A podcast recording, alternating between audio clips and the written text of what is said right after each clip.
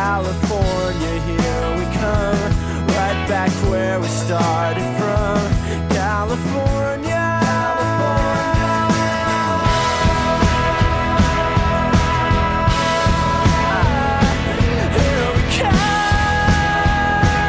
Welcome, Pewter Report readers, listeners, and viewers to another edition of the Pewter Report podcast, energized by Celsius. I am Jon Ledyard from PewterReport.com. With me today is Scott Reynolds, also from PewterReport.com, to preview the Bucks Rams Week Three showdown and what could be, Scott. We're not saying is, but what could be the matchup of the best two teams in the NFC slash NFL. Is that crazy to say?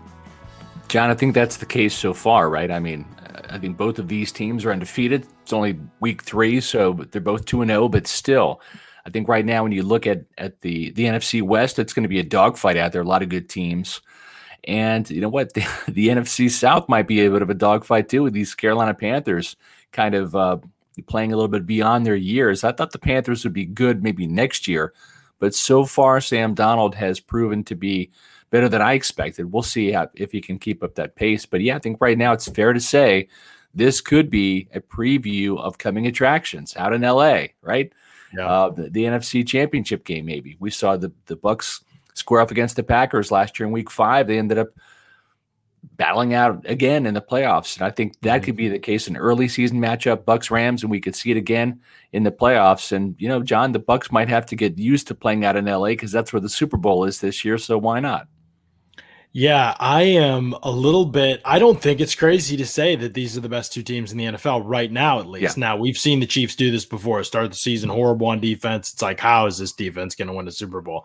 Yeah. Then they get to the end of the line. Doesn't matter. Right now, the Bills are sputtering a little bit. The Packers righted themselves a little bit against the Lions. I still have plenty of question marks. I think the Lions Hey, are one of the worst teams in the league. I have, you know, it's crazy to think Jon Gruden's uh, Las Vegas Raiders are 2 0, and they beat two quality teams right out of the gate, too. So, I have questions there too, Scott. But I, no doubt, no doubt, it's a good start for sure. It is hard to tell. I mean, I, I wrote this on Twitter today. There are four teams that I think fully will be three and zero. I mean, they have th- th- th- four of the easiest opponents this week in their matchups, and that is the Raiders, the Broncos, the Panthers, and the Cardinals. I do Right. not think any of those four teams would be playoff teams. I- Yeah. I still don't think. I'm still not convinced that will be three and zero is a great start toward getting yourself in the playoffs if you look at Oh, yeah. statistics over the years. And so there's a lot of teams moving in that direction. The way things look after week three in terms of standings is not going to last. I don't think, at least not in terms of the top teams. Doesn't mean those teams won't still be good,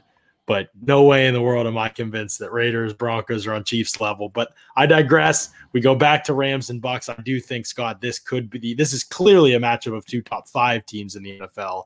It could you could make an argument it's the best two teams right now. that's true. You know what else you can make an argument for, Jon? You can make an argument for fast bars. Listen, Oh, This, this is, you're talking about some of the best tasting Mm. protein bars out there on the market. Um, th- th- they, they come in two flavors, right? You see them there on the screen. They come in white chocolate, cookies and cream, and salted caramel peanut crunch. And both of these are my favorite. I don't have like this is like a one A one B kind of situation Right. here because both of them taste good. Decadent, silky smooth layers of flavor and it's quality nutrition without compromising the flavor. I think that's the important thing here is I've had plenty of, of energy bars, or not energy bars, protein bars that that are uh, quite frankly disgusting. They don't taste good. These taste amazing. And these are the kind of protein bars that you want to to help power you throughout the day, give you the protein that you need. And uh, they've got a, a great promotion going on right now. Our friends over at Fast and Celsius, you can get these fast protein bars through the 30th, through the end of this month, for 20% off. And the promo code is 20 start fast. And so we're going to have that in the the YouTube description below. You can click on that. It's going to take you over to Amazon where you can save 20% on the fast protein bars.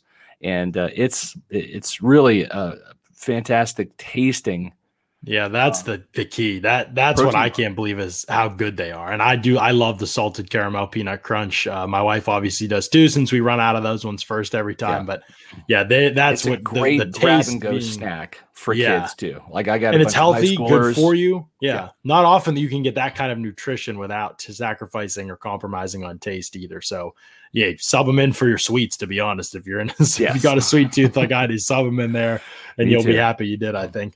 All right, this matchup, Scott, is one we're going to look at from top to bottom. The Rams offense, the Bucks offense, the Rams defense, the Bucks defense. Lots of great matchups on the individual level, on the team level, on the coaching level, especially. But first, we got to talk about those players who right now are out for Tampa Bay or, or questionable for Sunday or out of practice right now.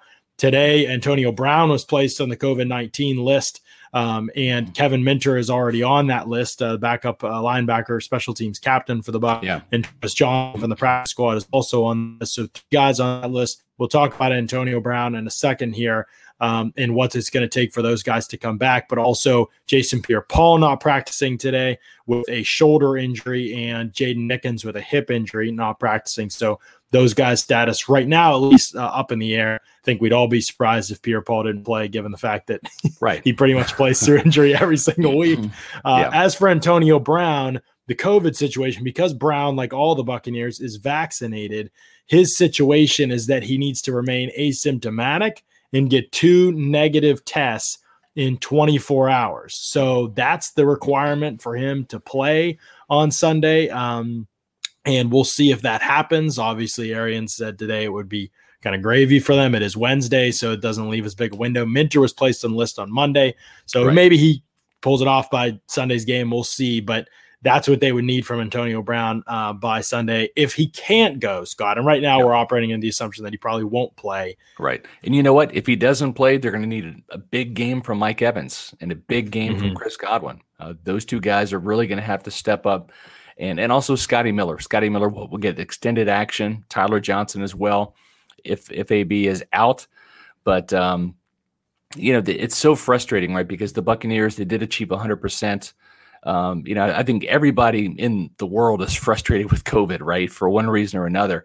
The, the, the bad thing about this is, well, first of all, it could be, uh, you know, a false positive test, right? Um, because we've seen that across the board yeah, and and so there is maybe some hope that that it, is a false positive, and that's why they retest these these guys to to make sure that it's not a, a false positive. But then also too with the with the vaccine, uh, it's a situation where uh, the symptoms are are usually lessened, and let's hope for AB's sake and for Kevin Minter's as well that they are asymptomatic and that that they can cross these hurdles with some uh, some negative tests later this week. So um, it's it's frustrating, right, to, to be 100% vaccinated and then still see guys pop up on the COVID list. And we've seen around the league, Jon, some mm-hmm. players actually miss games because of this too. So yeah, you know, the, we're not in a foolproof society, and that's that's that's the real downer about this is is you try to do everything right and, and get this team 100%, and at the end, you know, because nothing's perfect in this world. Mm. Um, it's it's not a, a perfect situation. Yeah, we, especially guys that, that can't uh, that can't go. Yeah, especially if he's asymptomatic. I just that would be just so frustrating. I feel like as oh, a yeah. player, if you're like feeling completely yeah. fine and can't go, even though you're vaccinated in this situation. Right. I, so we'll I, listen. I've said it before. I've been in the, in the Bucks locker room for 25 years. I have seen guys play in previous years before sick. COVID, sick. I mean, sick as a dog. Like, like fever, chills, uh, everything, and they still go out there on ball on Sundays. And mm-hmm. and and you know you might have as as Bruce Arians has said before, guys have the sniffles, but yet they're not allowed to play because of a test. So I think Arians said, let's not test them anymore. And I'm at this point, yeah. I'm in agreement with that because yeah, it's just gotten to be where it's ridiculous.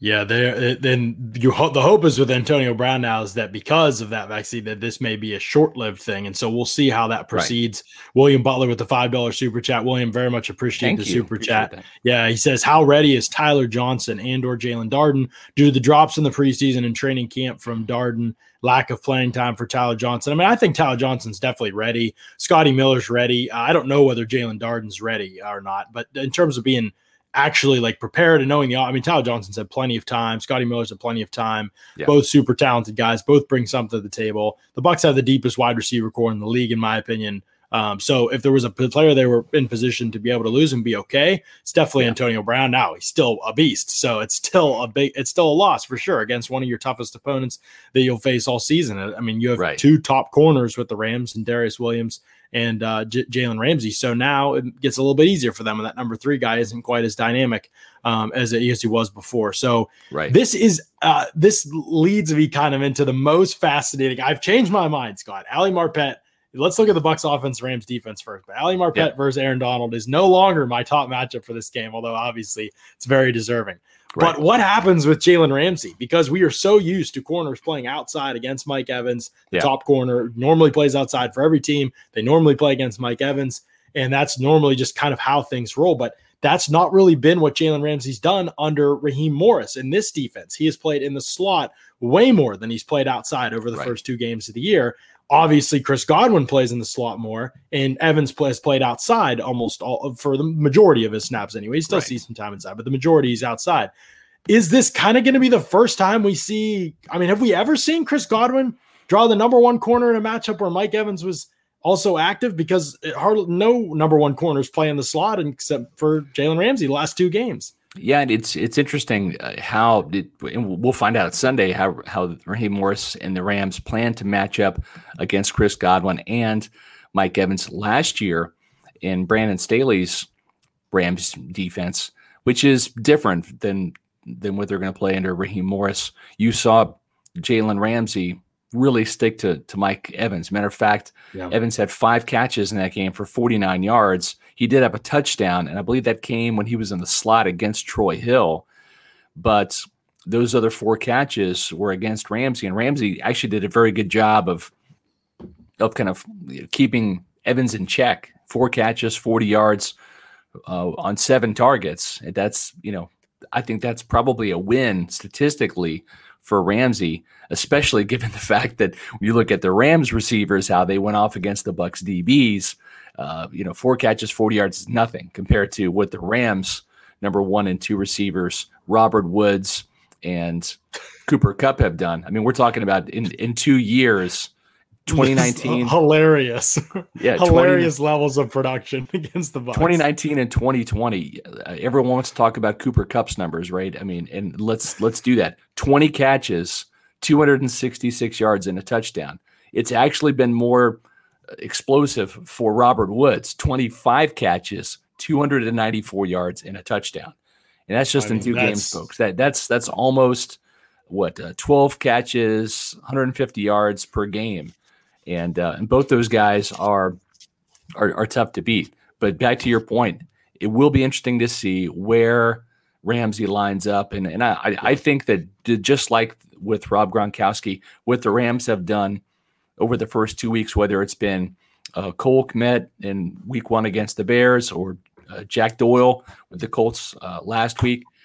Mhm. They're going to use a myriad of players to match up against Rob Gronkowski. It's not just one guy. They use safeties, corners, or I should say uh, nickels, linebackers, and I think you're going to see some mix and match coverage uh, against that too. And I think that at the same time, you're going to see Byron Leftwich, Jon, try to counter that and and move Mike Evans around. You're going to see Mike in the slot sometimes. You're going to see him out, you know, as a flanker, and you might even see Mike at some split end. Uh, it's going to be a very interesting chess match between Byron Leftwich, the former quarterback of Raheem Morris, when Raheem Morris was the head coach for the Buccaneers back in 2009. Yeah.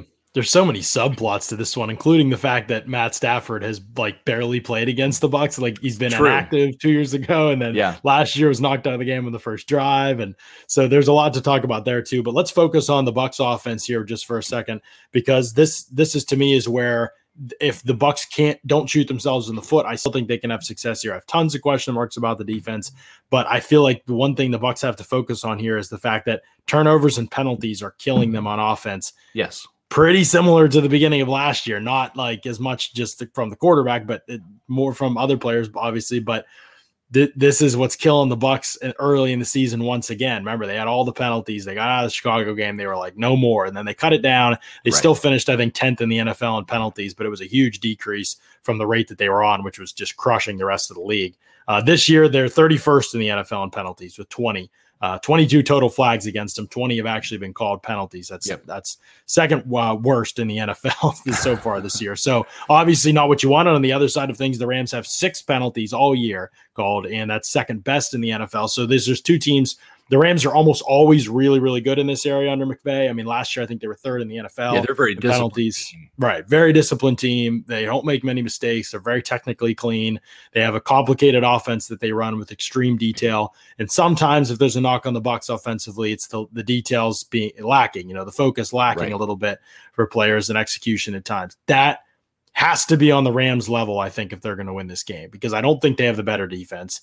And they do have the more talented offense, but that only matters if that offense is operating at the its peak talent level. And right now, they're scoring 40% of their drives are ending in scores. That's not good enough. That's good even across the league. It's not good enough when you're facing a team in the Rams. Again, I mentioned execution, staying away from mistakes. They're scoring touchdowns. They're scoring on 58% of their drives, the best mark Yeah. in the NFL. So the Bucks have to get on that level. They have had way too many scoring opportunities slip away from them. They won Right. those games because they were so much far far and superior, the better superior superior team. Yeah, they, they've out talented their first now that's two yeah. opponents, and, and, and Right, now and- it's going to be a, more of a of an even match in some respects, not across the board, but in some respects, certainly a more formidable foe. I think we can agree on that.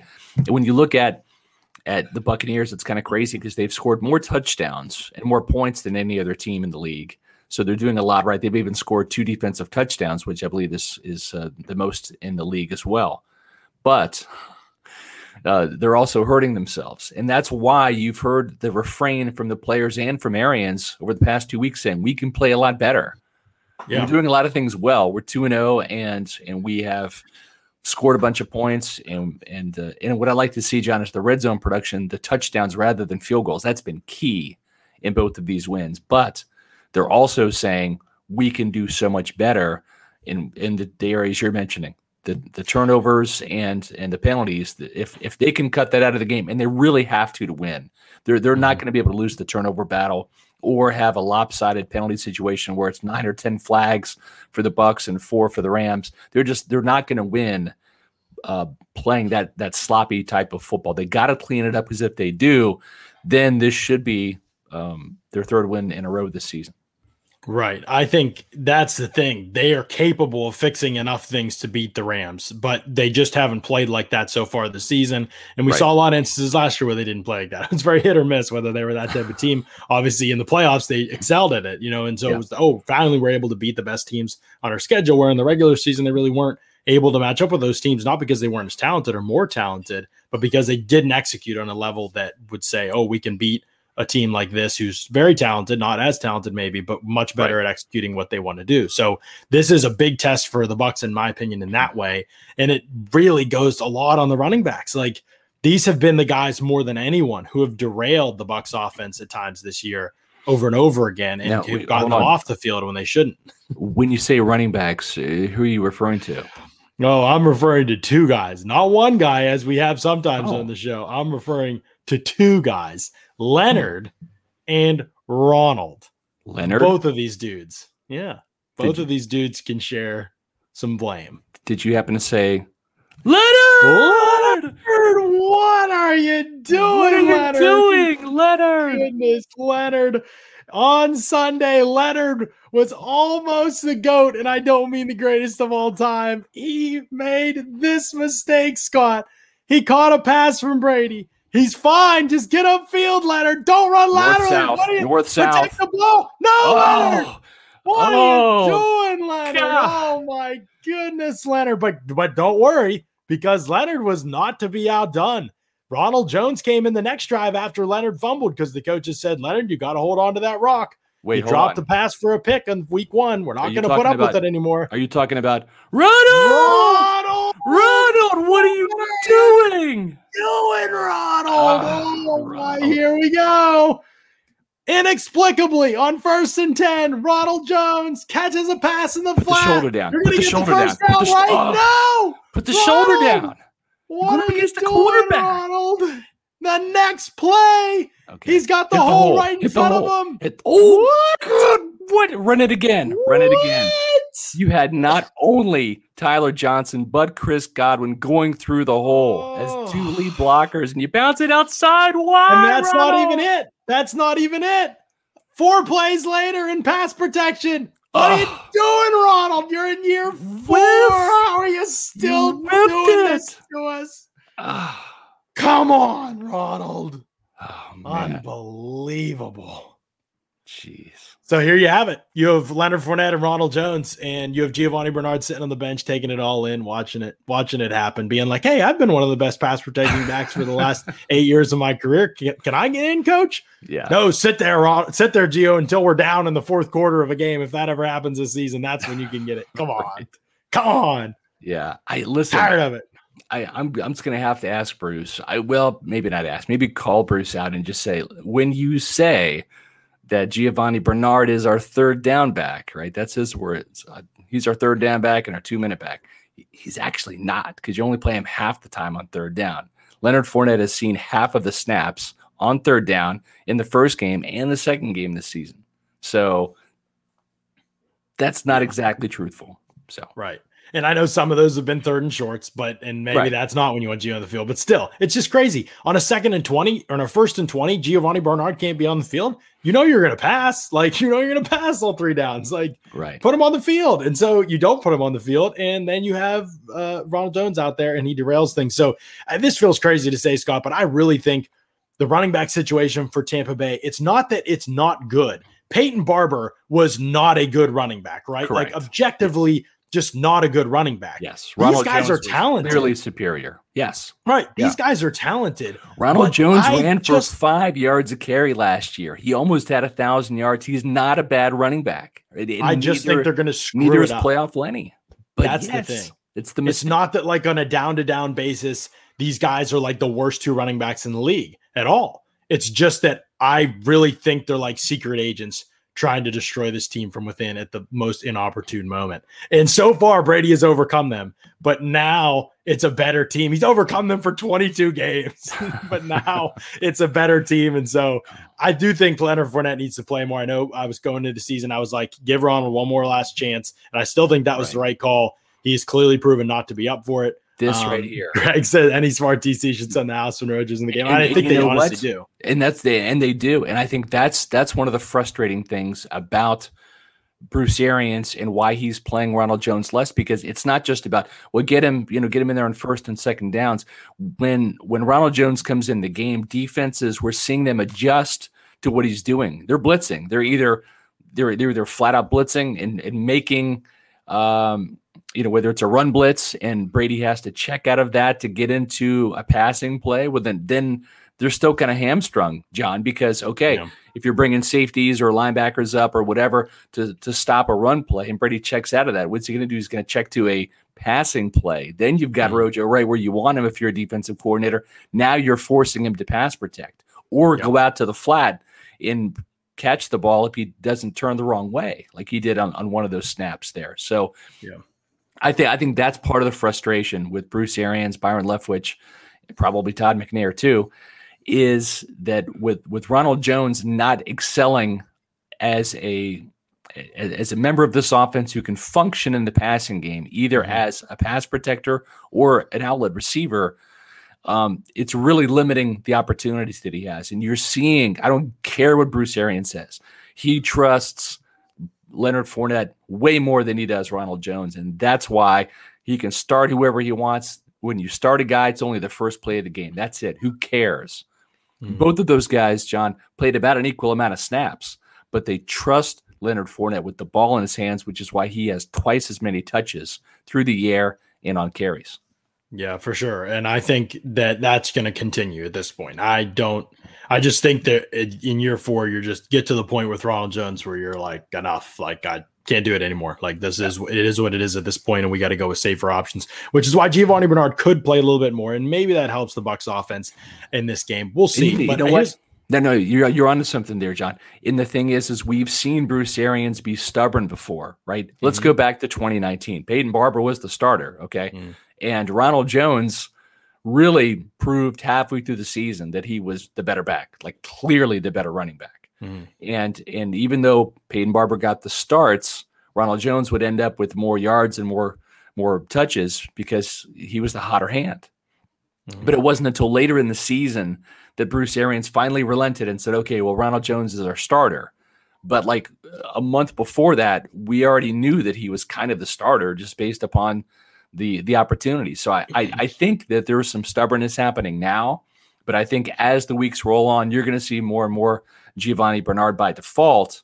And then I think they're going to go back and look at it and say, we probably should have been playing this guy a little bit more than we did the first two week, three weeks of the mm-hmm. season.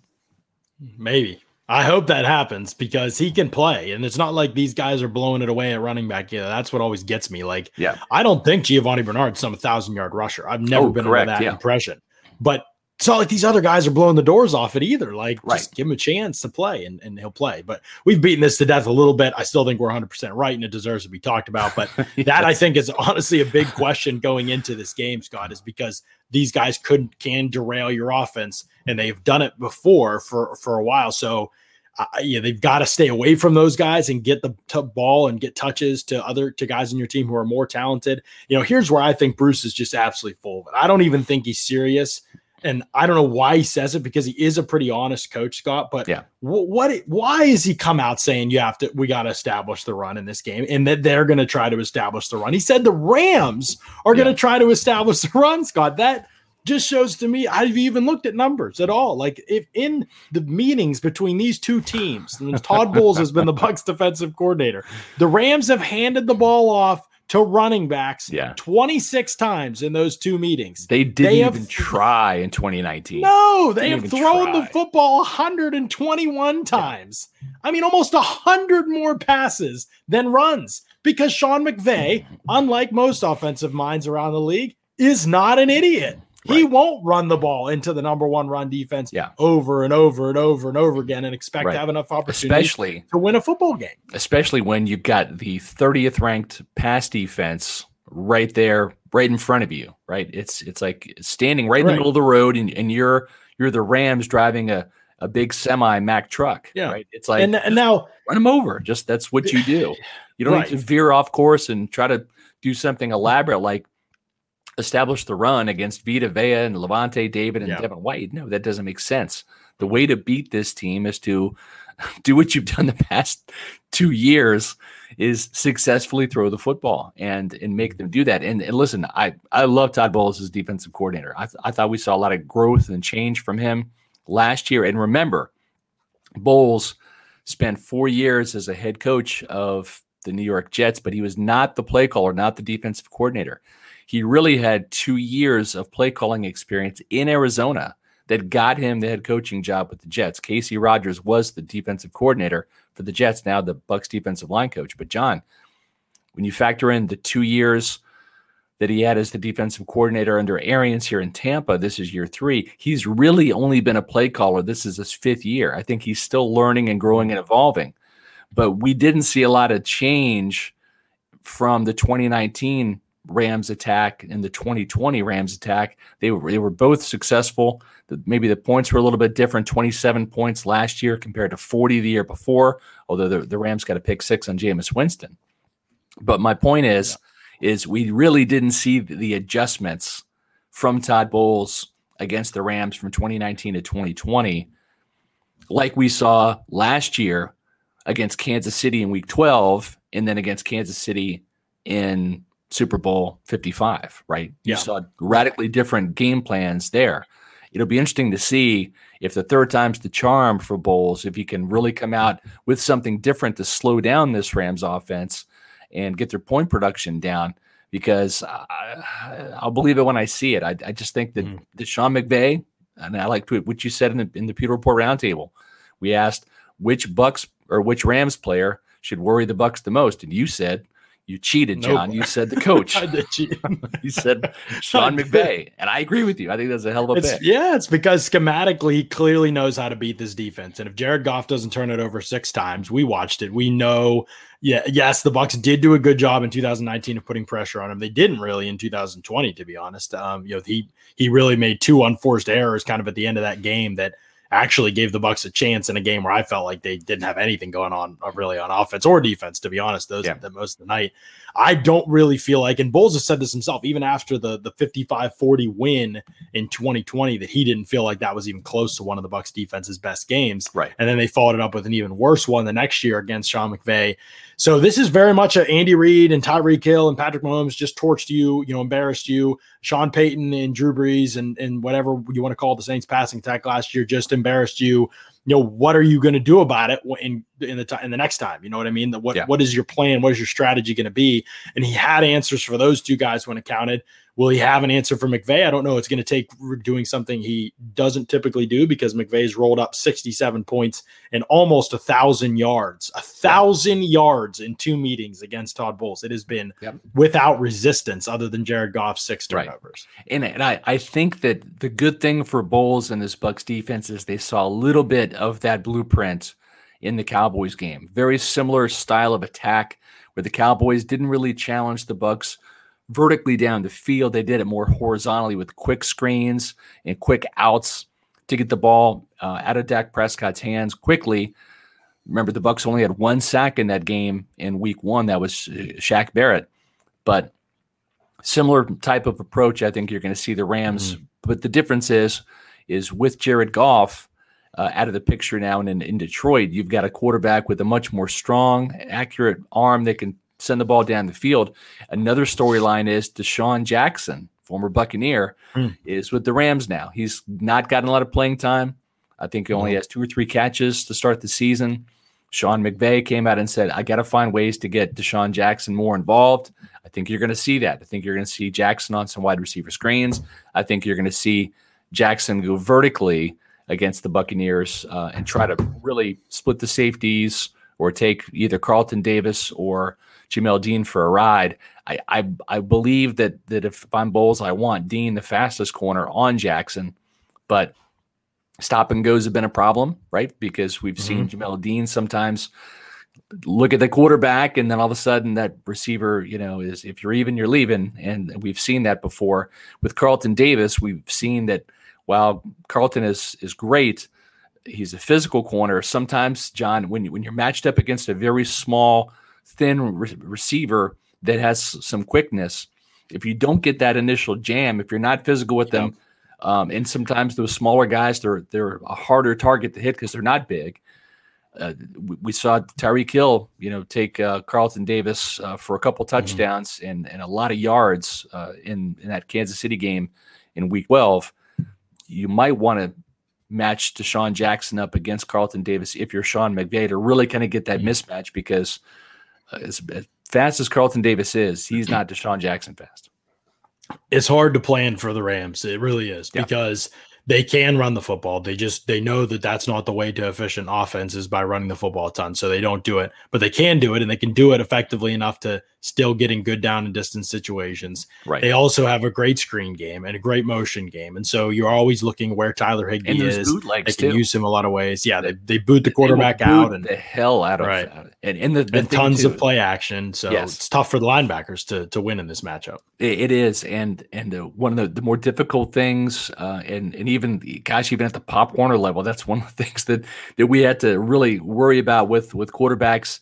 Um, maybe not scramblers, right? Matthew Stafford nor Jared, Jared Goff were scrambling quarterbacks, but they they were mobile enough to make plays outside of the pocket by buying some time off play action with those bootlegs, allow the receivers to get downfield, and and they would they would scramble horizontally down the line of scrimmage, not Mhm. for yards, but to get outside the pocket and make a play.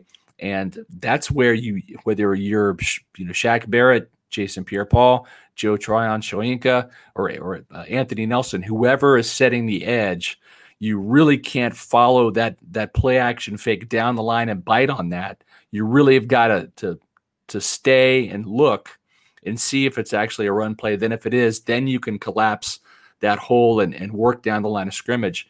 But um, if if you don't see the ball in the running back's basket in, in his hands, you've got to stay on the quarterback and you've got to get straight up the field and really set that edge. The the beauty of of some of those those bootlegs is if you if you don't bite on the fake, that quarterback, remember when it's a boot, he's got a his back is turned to the defense. You can add that intersection point where it can be an easy sack or an easy pressure. You know, if if you just play what you're supposed to play, which is setting the edge and make sure that that quarterback boot doesn't get outside the pocket. Right. Hey, if you want to, you know, put down a little money maybe on these uh, stat lines for uh, some of these players, you know, you can go on over to Underdog Fantasy if you're talking about these stat lines. You can go on over to Underdog Fantasy and you can play the pick'em games over there. Underdog on Underdog, you can select over or under on player stat lines. You can get a pick two correct, and you can triple your money. If you get a pick five correct, you can win 20 times the amount of money you enter with. It's simple. All you got to do is go to underdogfantasy.com or download their app, sign up with the code PEWTER, P E W T E R, and build a pick'em slip in in seconds and they're going to give you a free ten dollars when you sign up. So you don't even have to spend your own money right away while you. I love free money. That's great. That's right. You just make put put some money in. You don't have to spend it. You can withdraw it if you want eventually, but you put some money in, and they give you the free ten dollars to play. Uh, and the first ten dollars that you use is, is theirs that they're giving you. So download the Underdog Fantasy app, sign up with that promo code Pewter P E W T E R, and get your free ten dollars today with Underdog Fantasy so somebody said, I saw somebody in the chat. I can't find the comment. Oh, yeah, Horace. Here we go. Horace says, So can we beat them and how? This is a good question, Horace. This is also a tough question because we've seen so little of Stafford in a competent system. Despite how long he's played in the NFL, we right.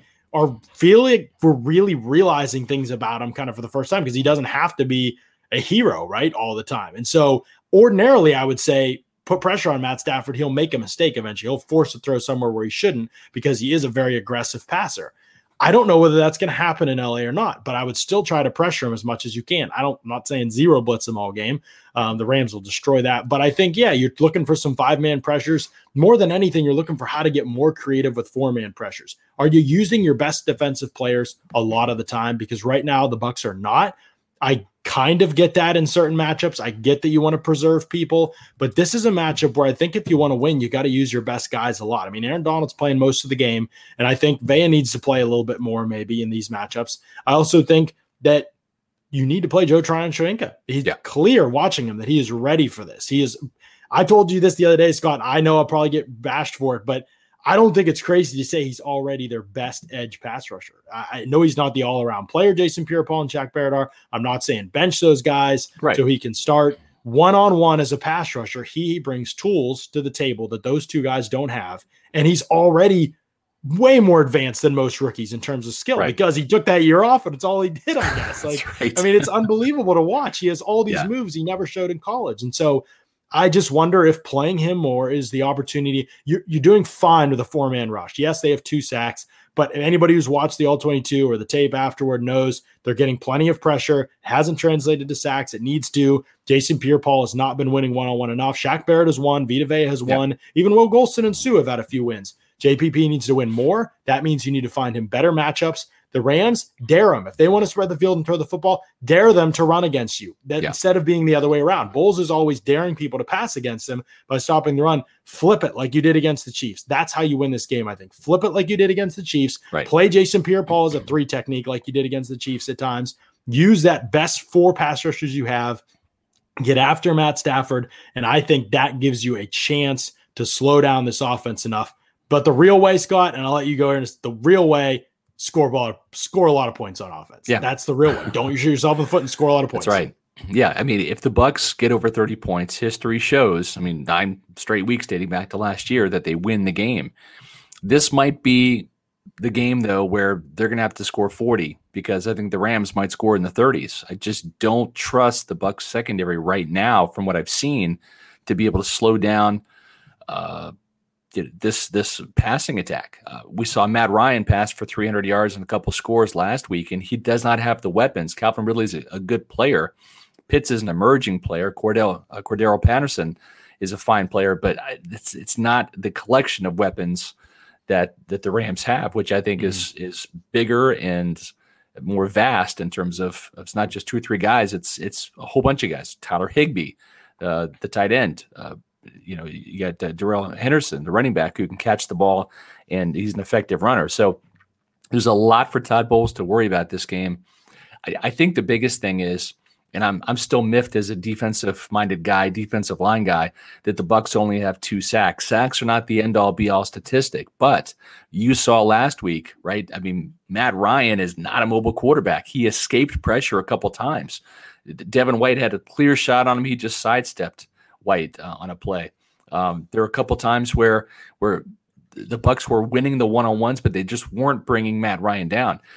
There's going to be a lot of plays in this game, Jon. A lot where the ball is going to be gone before a defensive lineman beats their one on one because that's just how this Rams offense is going to attack. They're going to attack horizontally, smoke routes, wide receiver screens, tight end screens, etc. It's a very quick passing game that is not going to give you the opportunity to get a lot of sacks. However, Sean McVay is going to want to have Matt Stafford show off that arm and hit some bigger plays off bootlegs or even out of the pocket just taking some shots downfield. When those plays happen, those are the plays where the Bucks front seven, whoever's coming, has got to win the one on one, and they've got to get Stafford on the ground. Mm-hmm. If they don't do that, it could be a very long day. In other words, when you have the shot, you got to take it and you got to get Stafford on the ground. You can't afford to have Stafford be like Matt Ryan last week, where he only gets sacked one time. But if you go back and look at the film, it's probably an opportunity for five sacks in that game, Jon, but they blew four of them. Mm-hmm, right. You don't want to have that happen at the end of this game. You do need to get more pressure. You do need to have a few more sacks. You need to create negative plays early in the game defensively. That's how you beat a team with a really good offense, force right. them a couple mistakes. Stafford will make mistakes. There's not many knocks on Stafford, in my opinion. I've been very high on him. I feel very much like Bruce Arians does that he's one yeah. of the most overlooked players in the league because of the team that he's been on and how incompetent that Lions franchise was for years but I do think that there are ways to beat him. There are paths to this thing that you can uh, can accomplish. On the flip side, though, I really think it comes back to the Bucks offense has to be really, really good. They have to be all that they can be. They cannot leave opportunities on the field like they have the last right. two games. This is a Rams defense that now take these stats with a grain of salt. They've played the Bears offense with Andy Dalton and the Colts with whatever Carson Wentz is right now. And neither of those offenses throw the ball down the field that much. Both of them Carson are Wentz you know, kind like of Mr. Glass. Yeah, like I don't really know. Yeah, I don't know exactly how much stock to put in this year, but right. they have allowed right now three 20 plus yard pass plays. That's tied for third best in the NFL. Mm-hmm. One 40 plus yard pass play.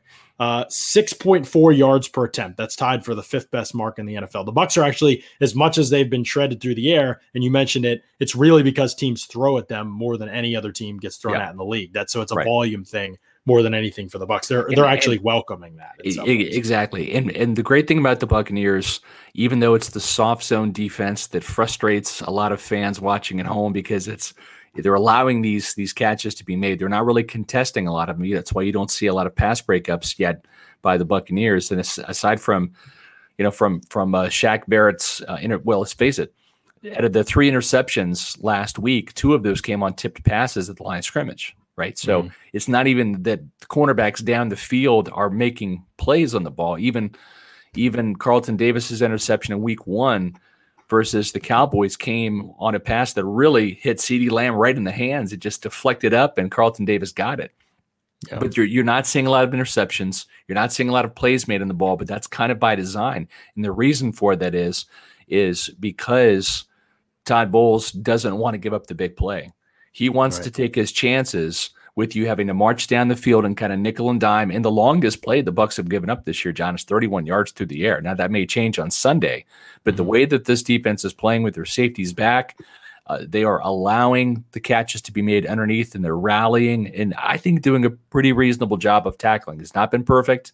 We saw some missed tackles. Really, Devin White kind of struggled in coverage last week, but for the most part, I I I, I understand what they're doing on defense. They just want to give up the big play, the the quick strike, because they know on the other side of the ball, and maybe this this might end up being one of their downfalls. But Tom Brady wears the Superman cape. They know on the other side of the ball, if they can force uh, a ten play drive and a field goal, that Brady and the Bucks on offense, they're going to get a touchdown, and they'll trade touchdowns and field goals all all game long. Yeah, I mean, so many. The whole how the Bucks want to play defensively. I think last year when these two teams met, the Bucks want to play defensively in a way that mm. they say throw the ball underneath, we'll tackle the catch, we'll rally the football. We have great team speed, we have great speed in the middle of the mm. field, we have great tacklers in the middle of the field. Spend right. a lot of money in the middle of the field, obviously. Yes. That's where we want you to go with the ball, and we'll clean yep. up stuff, and then eventually we'll but, get pressure. Eventually we'll get a turnover. But that Rams, hasn't been the case at all, Scott. To be yeah. honest, the Rams. This was the same match last year. It was like, well, the Bucks are want to play this way, but here they are giving up. Their they're one of the worst YAC defenses in the league in terms of yards allowed going into last year's matchup. They got better after the Rams game. I'm pretty sure they were the worst going into that game, and they're the worst right now going into this game. 374 yards after the catch, Scott. Most in the NFL. 374 in two games have come after the catch. Think about the Cordarrelle Patterson catch and run, Calvin Ridley's, the Kyle Pitts catch and run the other day, where Devin White obliterated Lavonte David instead of making the tackle. Like That's right. It's you're right. Lavonte David has been a big trans. Or sorry, uh, Devin White has been a big transgressor in this area, allowing a lot of this YAC. But even Jordan Whitehead, who's a great tackler, he missed a tackle right. the other day, and that is something that I know you're saying it's not that big of a deal, but not that big of a thing right now. But I actually I might disagree with you here and say that I think one of the biggest no, no. things the Bucks have to improve is tackling. If they don't well, tackle well, they will not beat the Rams. I, I, agree, but but all those plays that you mentioned, where where most of those come, they've come on the outside, right? Where where um, you know you don't have uh, even five guys on the ball. You you typically have got two. You've got if it's a wide receiver screen or even that screen to Cordell, Cordarrelle Patterson. Uh, half of the defense is on the other side of the field. So I think what what I'm saying is the Bucks want you to kind of throw underneath and in front of them in the middle of the field. It's it's those plays like like the Kyle Pitts where he where he you know got free in coverage from Devin White. Devin White blew the coverage in that play. It was 24 yard catch and run. Same thing with Patterson, and we saw that with the Cowboys too is they want to attack the, the hashes. They want to attack the sidelines. Mm-hmm. They want to go horizontally, get guys out in space, have a blocker, and make all of the Buccaneers defense run from one side of the field to the other. And and so far that's worked, and we'll see if if the Rams continue that attack. I I think that's how they're gonna. I, I think they're gonna look at what the Cowboys did and said we can do that, and we can probably do it better. Right. And the, the other interesting wrinkle in this game is going to be blitzes. How you do each teams to deploy them. The Rams do like to blitz. Nobody likes to blitz as much as Bowles do. Bowles is like blowing away the rest of the NFL right now in blitzes. Right. He's 18 more blitzes. I think that's defined yeah. as more than and, more and zero sacks from those blitzers. Now the, the good yeah. thing is is is again sometimes it's not all about sacks because you saw on that second pick six, Carlton Davis and Mike Edwards were blitzing. That was a mm-hmm. very aggressive call. You bring in the, the, the nickel and the corner from opposite right. sides. Carlton Davis batted the ball up. Both those guys, those defensive backs were in the backfield. That's where Mike Edwards caught the ball in the backfield and took it in for for six. So I mm-hmm. where I, there's good pressure rates, sacks tend to follow eventually. Right. I think the Bucks are com- that's coming for yes, the Bucks. I, in I week one. In week one, Dak was the the, had the third highest time to throw of any quarterback in the league. And in week two, Matt Ryan was sixth highest. I think they're facing quarterbacks who understand I've got to get the ball out right away. There's a lot right. there in the short passing game. I do think sacks will come for the Bucks, Steve pass rush. I'm not overreacting, but I am saying play Joe Tryon-Shoyinka more if you'd like sacks to come easier. Right. Because he's good. yes. He's really good. Like I agree. I him. and stop using him as this like hybrid slot corner. He's dropped into coverage almost as much as he's pass rushing. I agree. Right like, goodness gracious, I can't handle watching that uh, over and over and over again. Even if he is good in space, I don't think it always right. helps as much as it should. The other aspect is this third down thing that everybody's kind of the Bucks aren't very, very good on third down right now. 39% on offense. They've got to be better on third down. Not saying they don't have to be better on third down. I I can get behind that a little bit. Three of their third down conversions that have failed have become drop have been because of drops. If those three passes are caught, they are in yeah. they are the fourth best third down team in the NFL, which right. is a reminder that we're dealing with extremely small sample sizes. They hardly exactly. have any third downs this year. That's what I'm most excited about. They are not getting into third down situations. They are winning first and second down and not even needing third down. That's a great big point, Jon. the right direction. You're exactly right. And that's really something that the Buccaneers have done a very good job of, really, since that Vikings game coming out of the Yeah. bye week. They've done a much better job. And I think that was part of the reason for for this 30 point explosion that we've seen now for what nine straight games, dating back to the Falcons game, which was after the Vikings game. That would be week 15 of last year. So you're right. The, if you want to cure your ills from third down, they don't even get to third down, right? Keep the chains moving with big Mhm. plays on first and second down, and and I think that's that's really efficient football when you do that.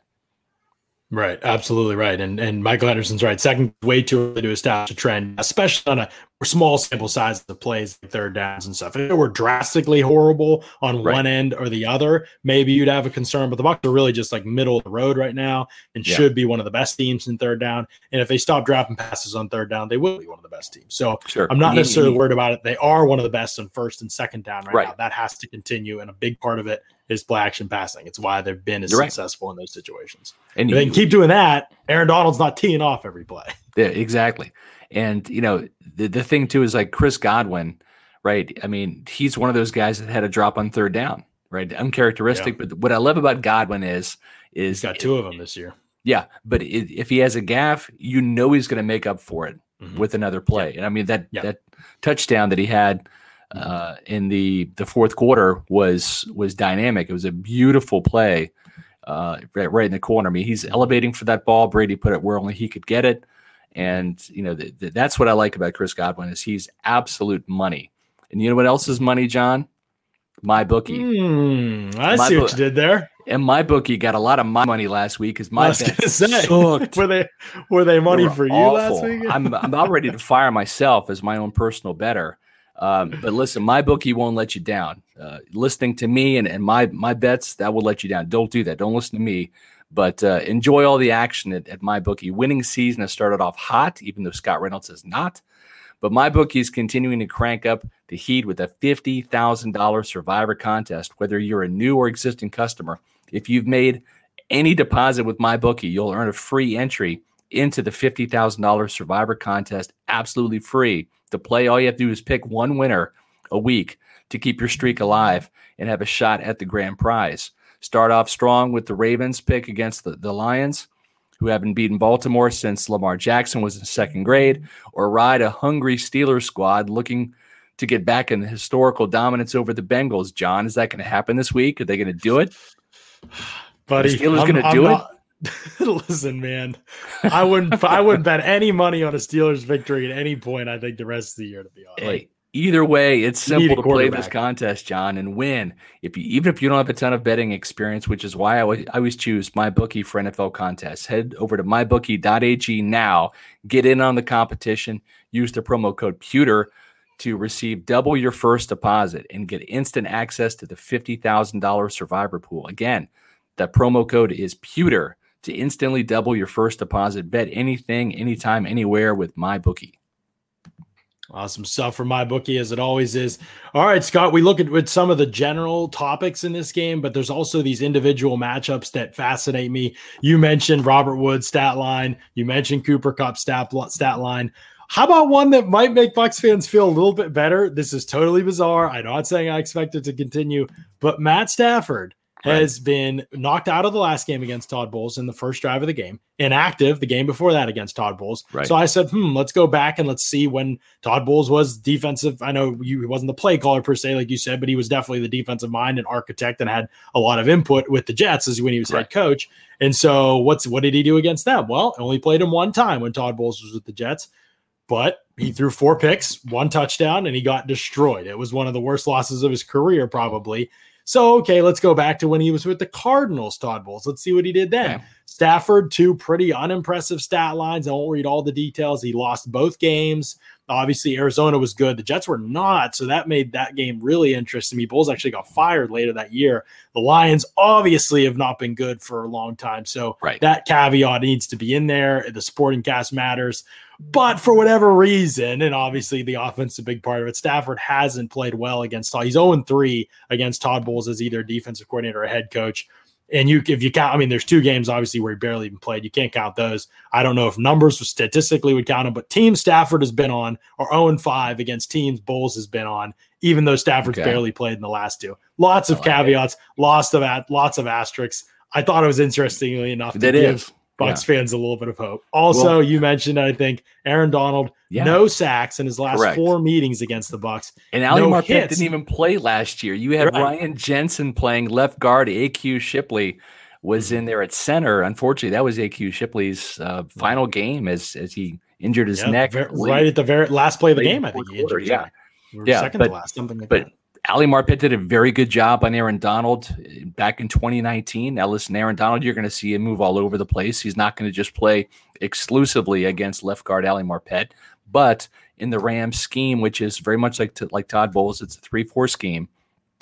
You still have that that three technique position that Donald plays, which is he will more often than not line up. I, I should say home base for Aaron Donald in this defense is typically on the right side of the, of the defensive side, going up against the left guard in in that B gap, playing a, a shade technique. So I, I think that you're going to see this matchup a lot. But you know, Jon, when I was looking at at the Colts versus versus the Rams, you saw Aaron Donald at left defensive end, right defensive end, going up against uh, the the I should say the right guard sometimes. So even though that a massive uh, buildup between Quenton Nelson and Aaron Donald. That matchup did take place. It was not exclusive, just like we're not going to Mhm. see Ali Marpet exclusively go against Aaron Donald. We will see that matchup probably more often than not. So that's really one to Right. watch. I think uh, we, we've kind of been campaigning for Ali Marpet to make the Pro Bowl. And I think, uh, guess what? With Tom Brady This and is a game. people are- Yeah. are paying attention to the Buccaneers to get him some recognition. What a better showcase to do that than on the defending Super Bowl champs in a 3 and 0 situation, keeping Brady clean and holding Aaron Donald at bay- You know Yeah. Brian Baldinger and a lot of these uh, uh, Brandon Thorn, there's going to be a lot of guys on Monday if Marpet does his job and does a job on Aaron Donald, he's going to get a bunch of pub from this game, and that's going to help his Mhm. Pro Bowl push. He just has to do his part, show up, and, and be the Ali Marpet that he can be. Here's the thing, though, Scott. I don't know that he's even. I don't know how much they're going to play, and this was why another reason why I took it off my top matchup in two games this year. Again, this is the weirdness of Aaron Donald and Jalen Ramsey is that you don't know where they are on any given snap, Right. and so that makes it a little bit harder too. You have to be aware of them.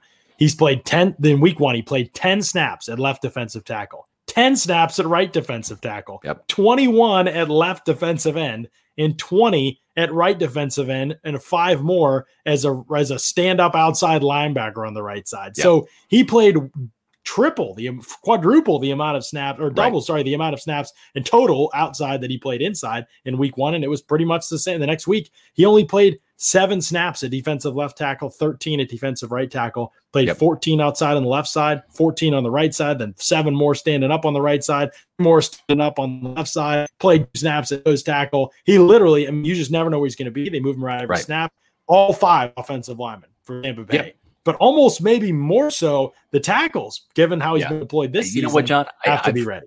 I, I think in looking at the personnel, because I knew you're going to bring up that point, and it's a very valid point. It's true. I mean, the numbers don't lie. But I think when you look at the Bears personnel at tackle and you look at the Colts Yeah. personnel at tackle, that's True. different than Donovan Smith and Charles Leno was gone. Yep. Anthony Yes. Castonzo was gone. So they found the good match, and that could very well be part Right. of it. Yeah. So I. I, I think you're going to see a pretty good deal of Aaron Donald inside. Now they're still going to move him around just for matchups, right? And listen, we all like Tristan Wirfs' game, but it's not perfect, right? And Donovan Smith, I, I think that he's off to a very good start this season, but he's not perfect either. Gave up Mhm. the the sack fumble last week to Dante Fowler. Yeah. That's probably a play Brady should have gotten rid of the ball a little sooner, but you're going to see Donald move around. But I think this game, Jon, he's going to be inside against Marpet and also Alex Cappa. I think you're going to see him try to get that matchup. But you know, to Cappa's credit, Cappa did a very good job on Aaron Donald last year in Tampa in that 27 24 loss to the Rams on Monday night. Yeah, I did. And he's done a good job against Grady Jarrett last few times, including last week. He did a good enough job on him. Sir Jarrett got him a couple times, but most of the battles I thought Cappa won. And so he's played well so far to start the season after the preseason was a little bit bumpy. He's looked really good. But in those interior three, honestly, Jensen's played tremendous football. We aren't even Yeah. talking about that, but he's been terrific. But that penalty, uh, I mean, gosh, that was, penalty that was a- right, but that's one plan of a lot for him. I know. He has been a, a rock in pass protection, especially. Yeah. So, and even in the run game, it's a shame they're wasting some of these blocks that he has in the run game.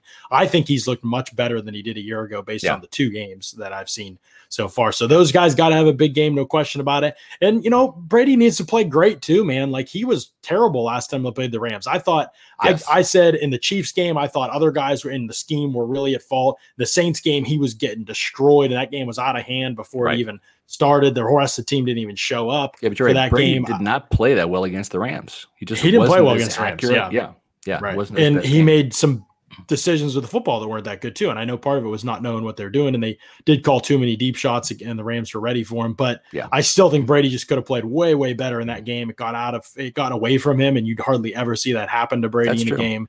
And I think he's going to take that very seriously going into this game. There's obviously matchups that to watch for, but the Rams defense plays almost all zone coverage. They play Yes, some matchup stuff and it gets tricky, but they like to see the quarterback and they want to make plays on the ball and they want Jalen Ramsey in position to see the quarterback and make plays on the ball. So, you know, Brady's got to be smart, but I think the fact that the Rams are trying to capitalize on mistake oriented quarterbacks and they faced two of them so far. We're really Dalton's not mistake oriented, but he's very well, conservative yeah, pretty much. and they faced a mistake prone guy and, in Carson Wentz.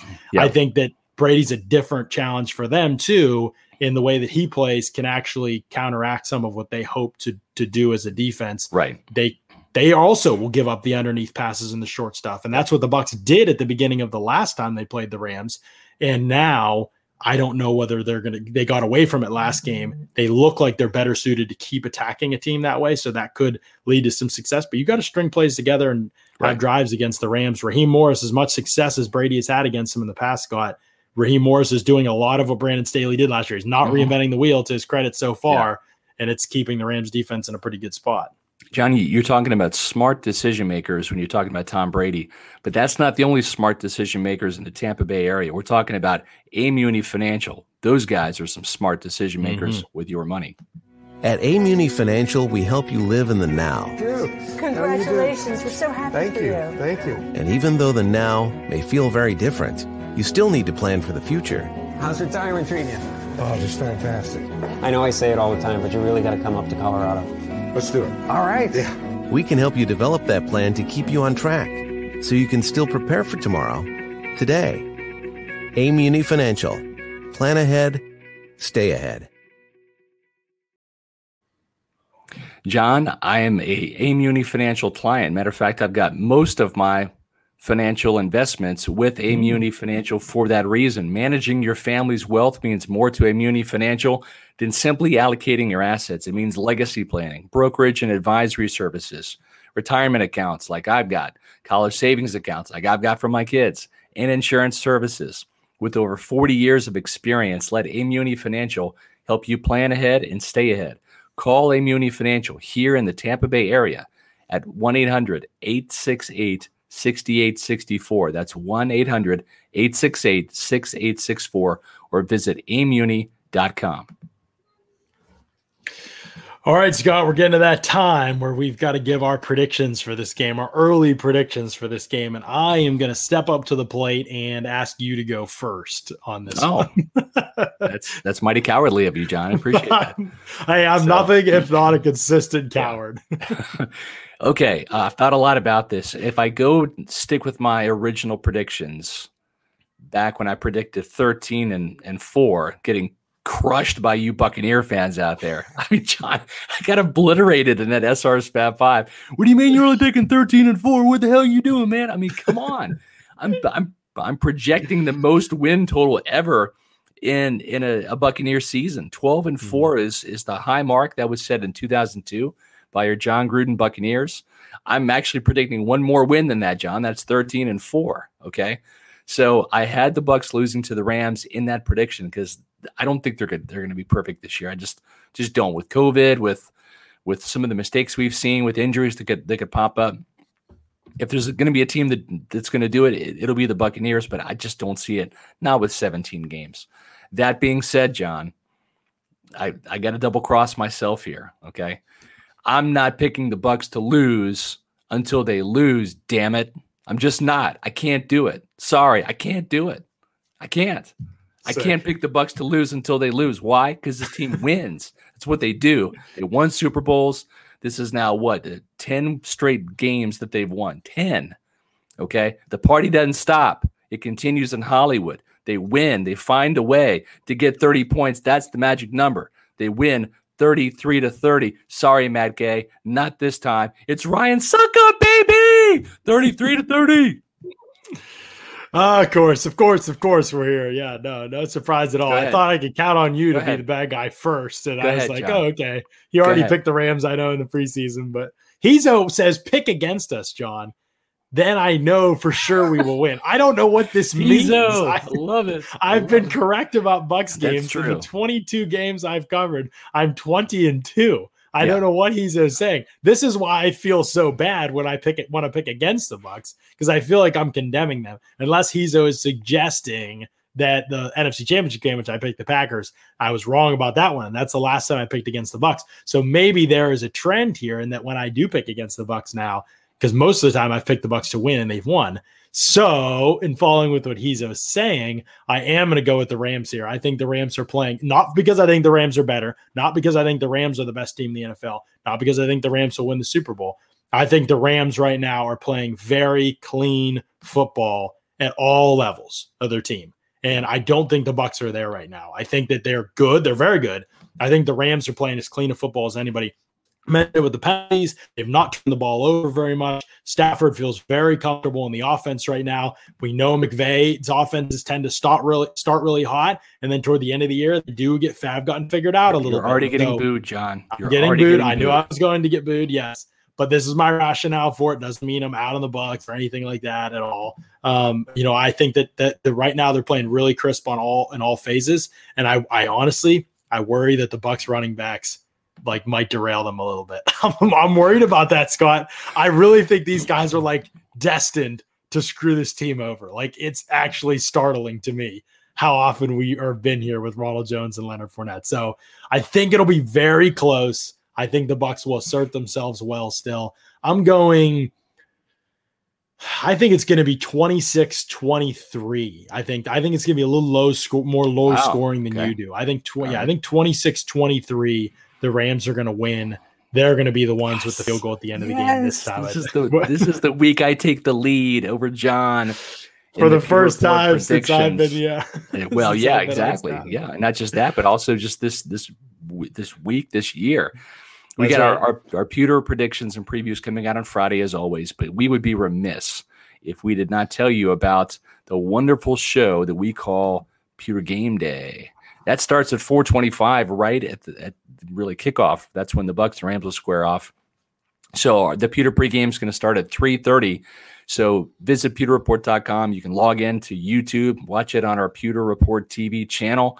The great thing about Pewter pregame is pretty much has everybody on the Pewter Report staff giving you all of the expert analysis that you need, plus the last minute late breaking news about injuries, COVID tests, et cetera, et cetera. We're going to set the table for this game at 3:30. So log on. Then at 4:25 the game starts. You watch the TV at home or at a sports bar, wherever you want to watch it. Jon and Paul Atwell are going to watch it and they're going to be giving you their thoughts and their expert analysis and their opinions and their reactions to all of the action during the game. It's kind of like Eli and Peyton, but even better. Why? Because this is all about the Buccaneers. And these guys know the Buccaneers. Pewter Report kno- knows the Buccaneers better than anybody. So tune in to Pewter Game Day and watch that. It'll really enhance your game day experience. Is what we call it, Pewter Game Day, Jon. Yeah, absolutely. And Horace is not impressed at all. Well, expert, mm-hmm. really, with Jon?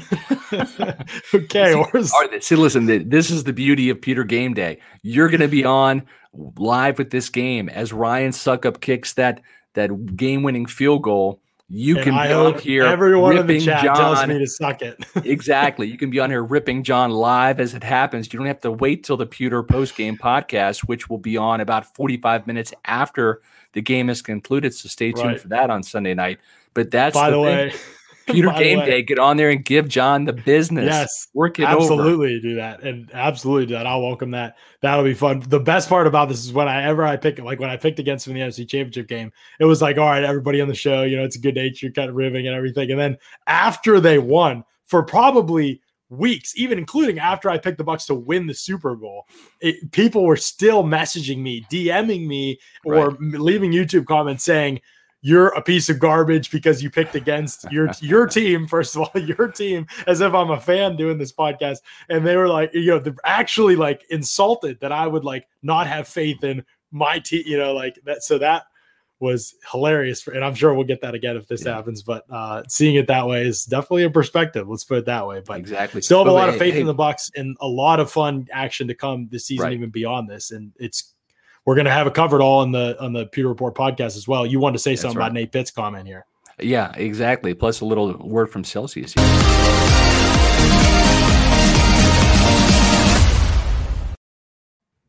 Before you leave, what's the top three Celsius flavors? Jon, you're going to go first this time. okay tropical vibe is in there for me right now Okay. blueberry pomegranate is in there for me right now oh wild berry is probably the other one although peach vibe is incredible too but Yeah. i will have to go wild berry for the last of my top three Okay.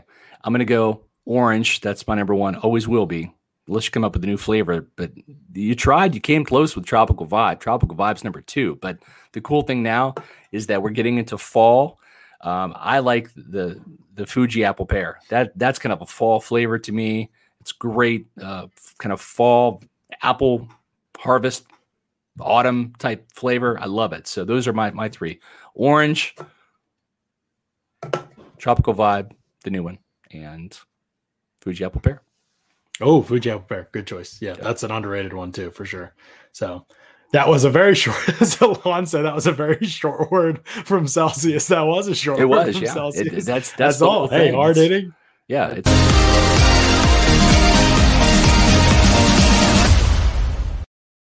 Boom, Boom, that's come right at sec- you. Tropical five vibe. Let's go. Yeah, exactly. I love it.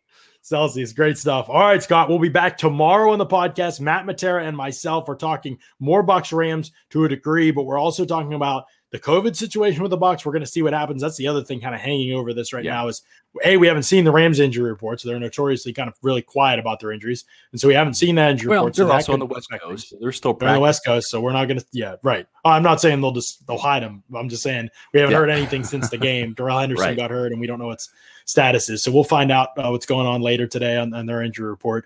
We'll talk about that tomorrow. We'll also talk about what's going on with the Bucks and COVID, and if Antonio Brown, there's any news there, or if somebody else. That's the other thing. We don't know when's this. Is this thing going to spread? What's going to happen? We don't know. So we'll see. Talk about that tomorrow. We'll also have Hayden Winks from Underdog Fantasy in. He's going to talk about, yes, some of the fantasy plays for this week for the Bucks and the Rams game. Somebody asked, should I start Matt Stafford? We're going to ask the professional Hayden tomorrow on the show if he what he thinks of that. Um, also going to look at some stat charts that Hayden puts out that have some really good data in terms of the way the Bucks offense has performed this year compared to where they were where they were last year. So a lot of thoughts. If you're if you're intrigued as to whether Byron Leftwich is doing a good job or not, Hayden is going to give us a lot of insight on that tomorrow. So that'll be tomorrow at 4 p.m. Eastern. That'll be a really fun podcast with the three of us. And then Sunday, don't forget about the game day show, pregame 3:30, game day 425. Hey, Paul Atwell and I will to go through the game with you guys, breaking everything down. Going to be a ton of fun. So excited for that. Excited for a matchup between what I believe, I really believe these might be two the best two teams in the NFL right now.